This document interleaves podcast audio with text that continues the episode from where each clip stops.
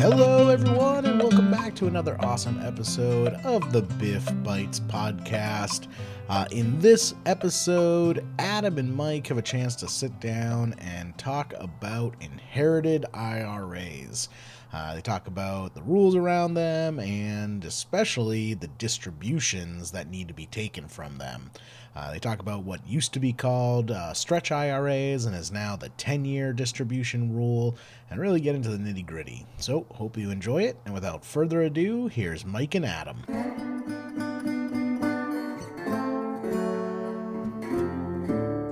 All right. Mike, it is great that we found this time to talk about your favorite CFP topic out there. It's Uh, everybody's favorite CFP topic. Everybody. I'm not. I'm, I'm not alone in this. I'm just the leader of the the band. Yeah. CFP boards too, right? So this is 18% of that CFP exam. It's the the number one consistently. Uh, but yeah, retirement planning and uh, there, you know, almost in succession, we had two tax releases and notices that uh, just made the the whole tax nerd community really happy lately. Uh, the first Yeah. one was we had those inflation adjusted numbers uh, delivered, which are always fun to see. Um, and we're slowly wrapping our head around that. Jerry and I had the chance to talk about that on a different podcast episode. But we're here to look at a couple of topics that were included in a recent IRS notice. It was IRS Notice 2022 53. Um, and it covered some RMD issues uh, that were kind of top of mind to the IRS and the Treasury for years 2021 and 2022. But what a lot of the detail in that document was about uh, was about inherited IRAs and going back to that stretch IRA, you know, closure, the death of the stretch IRA back with the Secure Act. Um, so there is there there's a little nuance, Mike, that I know you mined out from from that notice, and um, but I thought what we could do is just let's let's start with square one. Uh, where where were things with inherited IRAs prior to the Secure Act? Yeah. Uh, well, I'm glad we get to talk about this because it's it comes up uh, with students and clients. And when what'd you say it was? 2022 53 was Yeah. the public the notice or what, whatever. Uh, which actually I think was like in February. But it seems to just like in in the last three or four months, we've started talking about it. What does this really mean? Mhm. Um, so yeah, just you know, very very quickly. Um, in the past, it was really popular as, uh, with IRAs and even 401k accounts to stretch out the uh, payments from inherited uh, accounts generationally, Mhm. and they, and they were called stretch IRAs. And then the Secure Act happened uh, in what was it 2019? Yep. Uh, I, I think. And the Secure Act says, "Hey, not so fast. Um, we don't like this stretch stuff, so we're going to change this. And if you're not one of the eligible designated beneficiaries, um, then you have to drain that inherited IRA within 10 years.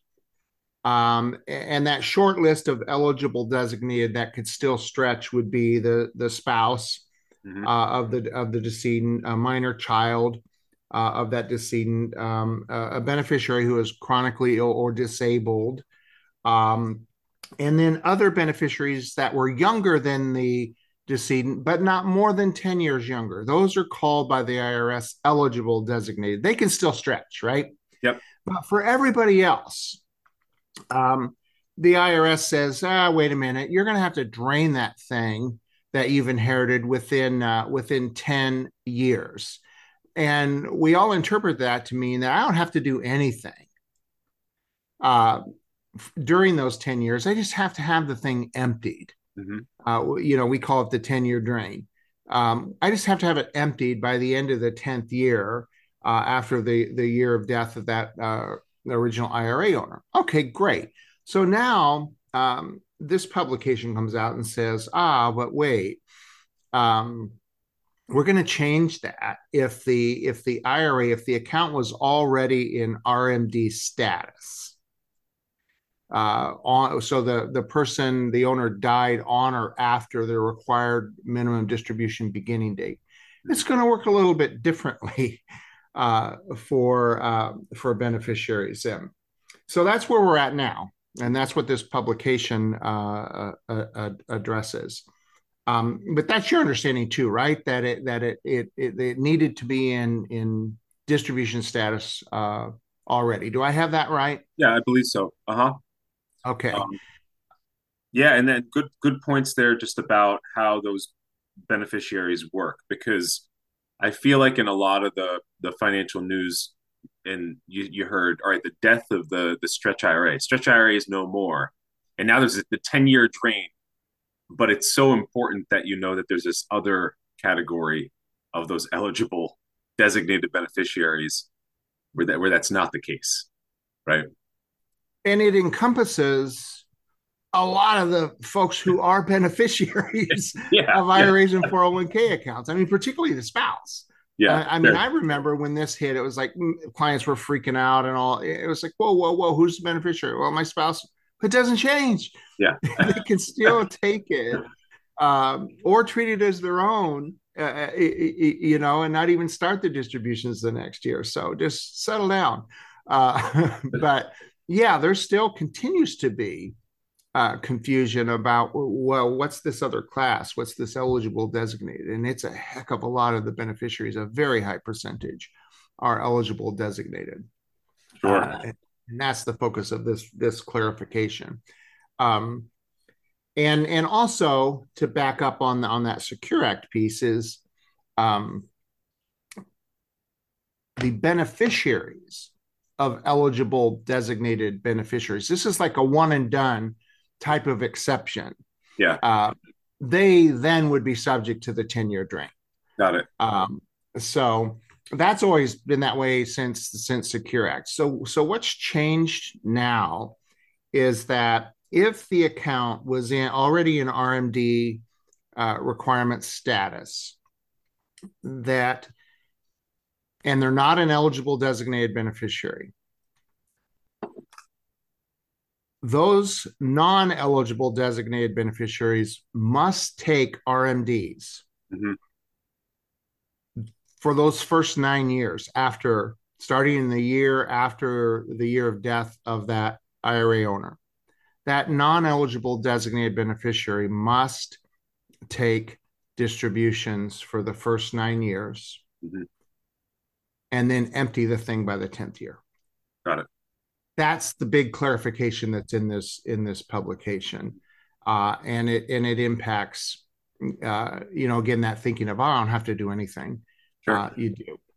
And then my understanding from this is for 2021 and 22 there's going to be some relief because technically and i'm one of these i inherited an ira yeah um and and should have I guess, taken distribution in, in 2021 and 22. Uh, my understanding is there's going to be some relief, so we're not going to get hit with um, uh, that 50% excise uh, penalty. Uh, but then moving on in 2023, you're going to have to do that and then empty the thing by by the 10th. But it's really uh, in this big release this really encompasses about a paragraph uh, or, or, or, two that that clarifies that. But we get asked a lot about it, so we wanted to jump on here and say, hey, here's you know, we're looking at this publication, and here's what's in there. Yeah, all all great stuff. And um, another thing that I think is worth noting is, is with with minors, right? So how does how does this rule affect affect minors, right? Is it is it that they're they're in that eligible designated beneficiary bucket until age of majority? That's right. Okay. Got it. That's that's so how long they're going to be able to um, to wait depends on the age their age at the time of death. They are in the category, totally in the category, but only to age of majority. And then they start the 10 year drain piece with the annual distributions. Got it um, for those first nine years. So it, it's the 10 year clock on that doesn't start mm-hmm. until they hit age of majority. And then the 10 year drain clock starts, but they too then would be required to um, to, to make those annual distributions. So essentially, they get kicked out of the eligible designated beneficiary uh, yeah. group, and they're and they're treated as a non-eligible. Uh, but the ten-year clock starts at that time. Got it. And another question that I've heard come up with, uh, from planners and practice, also CFP students, is well, what about your Roth? What if, what if you get an inherited Roth IRA account, right? Because one of the, the big pluses for Roth IRAs is that you don't have that RMD requirement. But how does that apply here if it's inherited? What what are the rules? So the Roth IRA uh, is, is, is interesting as it relates to these new clarified uh, rules, um, because we know that required minimum distributions don't exist during the lifetime of the original Roth owner. And these new uh, regulations having to make annual distributions for the first nine years after the death of the owner and then drain it by the 10th year. Um, because a Roth at the death of that original owner, because uh, it, it was not in distribution status. So these new nine years plus 10th year um, emptied by the 10th year, that's not going to apply to that first beneficiary uh, of a of a Roth IRA. Uh, because remember, we we said earlier that these these clarified regulations only apply when the IRA was in distribution phase, had already attained RMD status, which wouldn't be the case uh, at the death of the original owner uh, of the Roth. Uh, so another point to clarify here is when when we say IRA, right? I think uh, there there's a lot of people that immediately jump into traditional IRA, uh, but we know that there are different types of IRA accounts. Do, do these rules apply also to inherited SEP accounts, SEP IRA accounts, as well? Uh, yeah, they do. I mean, yeah. IRA is is IRA, and it also applies to um, qualified plan oh, uh, yeah. accounts. So you know, the most notable being the the four hundred oh one k. So absolutely, yes, it applies uh, across the board with those uh, with those types of accounts. Excellent. Yeah, this this is going to help a lot of people because I I feel like even post Secure Act, I could remember attending a webinar on this, and it it was it was a lot to take in, and I'm sure it's it's a lot for other people that are practicing out there and and preparing for their CFP exam for sure. But seems like there's a, there's a lot of detail. You just got to know the rules so that you can share the right stuff with the clients. Because this stuff, this is one of those where if you don't get it right, there could be some pretty hefty penalties, right? Yeah, I mean, 50% yeah. is like the highest penalty out there as it relates to this kind of thing. So it's, yeah. Uh, yeah. So you want to know the rules on this. But the nice thing, uh, one of the things I love about teaching retirement at BIF um, and just retirement subject as well as income tax, um, there's always tons of primary source information to, mm-hmm. to, you know i'm not dependent on the internet yeah. to learn. I mean i might get a good summary here or there but i can always go to the source. Yeah. Uh, and and and find the way just like this publication you know that that we looked at together it's just like okay here's the source. And and i can sort it out uh, from there. So we eh, you know as an advisor one doesn't have to guess yeah. uh, on this or trust their buddy's uh, uh, opinion uh, about it. It's just like, no, I can go find these documents myself and uh, and, and and go to the source and, and and then and then answer the client. So that is a nice thing about uh, these complicated topics. Yeah, and you've talked about. I know when when we've we've talked in the past about about sourcing and, and where some of the best places that we can learn uh, both for for our teaching, right, to help help the financial planners out there most. Uh, I know atop your list, you've you've taught me several times in the past. Go right to the code. Go right to the Internal Revenue Code. Yeah. Um, and and I'll tell you a, a great. Um, they're not paying me to say this, but I think National Underwriter uh, is a great starting place too. I I I'm in my 42nd year in this, right? I have had on my desk for 41 years, let's say. Um, National Underwriters Tax Facts. Yeah. and and so it's written in question format so you can find okay i'm looking for this piece but they always then cite the code Mhm. and so i tend to go first to tax facts and then i'll go deeper into the code um, and and find the actual documents and things but if you don't have tax facts as an advisor i i would seriously consider uh, picking picking at least tax facts up Absolutely. And and listeners, uh, you can't see you can't see in, in the podcast format here, but uh, Mike is on video and I see over his shoulder a stack of tax facts. I've got the whole library going there. Uh, tax facts uh, on well, all of them, all three Yeah. volumes, and then also one of my favorite books that you actually turned me on to, Mhm.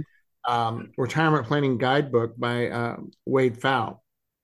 Um, that is a great one if you're just moving into this arena in your practice and want to go deep uh, deep on a lot of retirement topics. That's an excellent book. So those are things that live on my right on my desk, and Yeah, I'm in them a lot.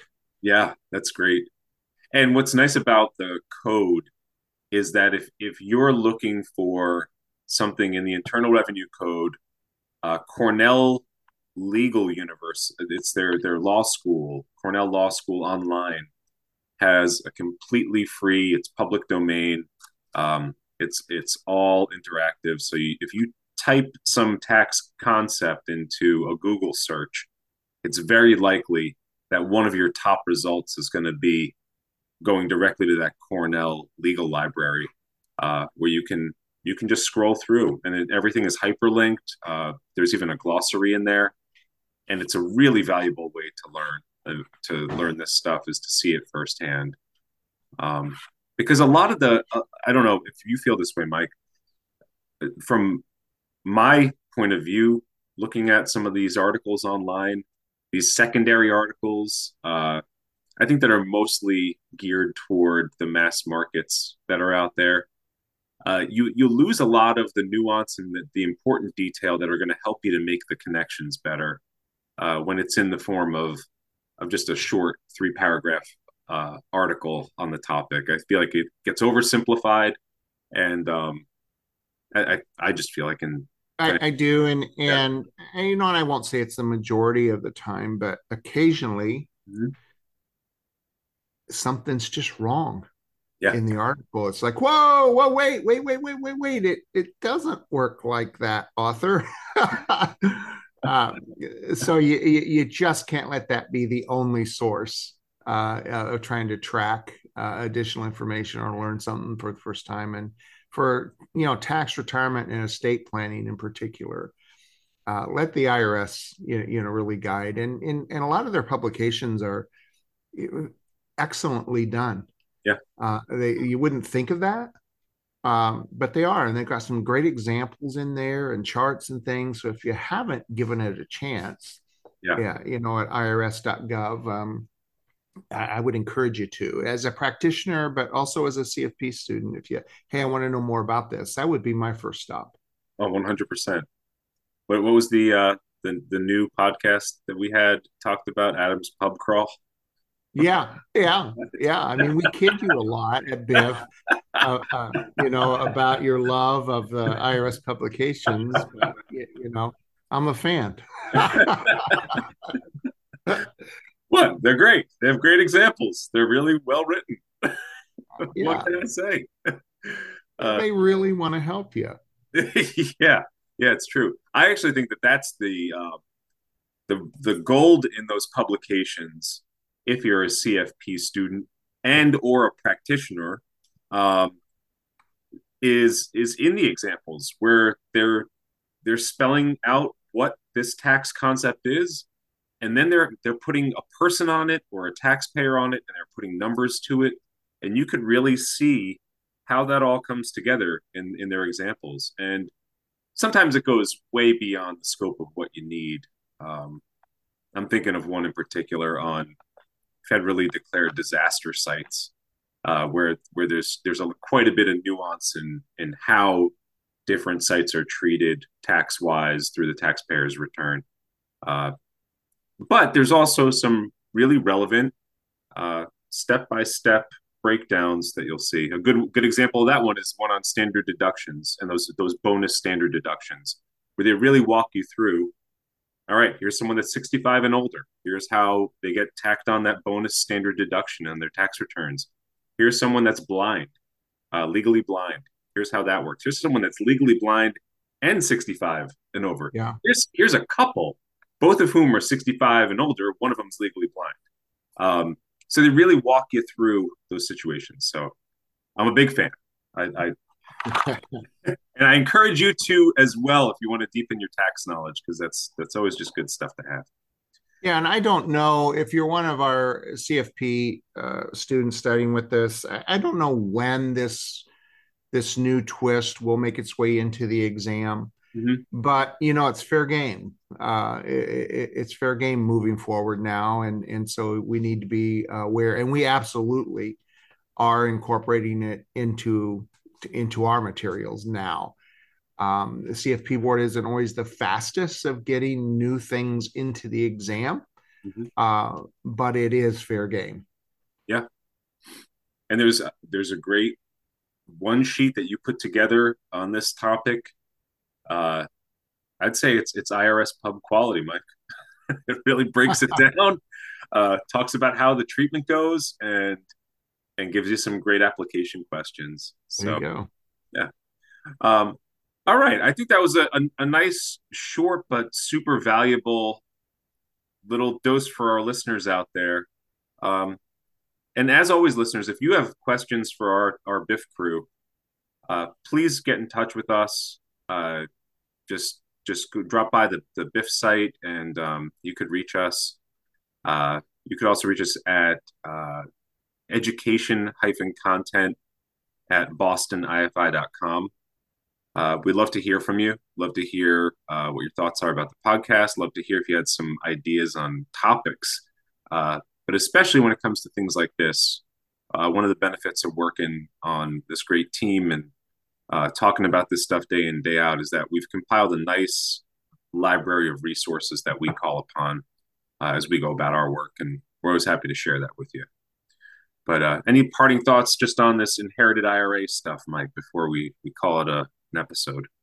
Just be aware, you know, because this is so real for so many of our listeners and advisors and students. You know, they're in this, they're in this every day with clients. So just be aware and uh, when in doubt, you know, pub it out. I like it. All right, Mike. Uh, thanks for for the time. Uh, thanks for sharing this with the audience, and I'm sure uh, we'll be talking some more retirement and tax again. Steady on, friends.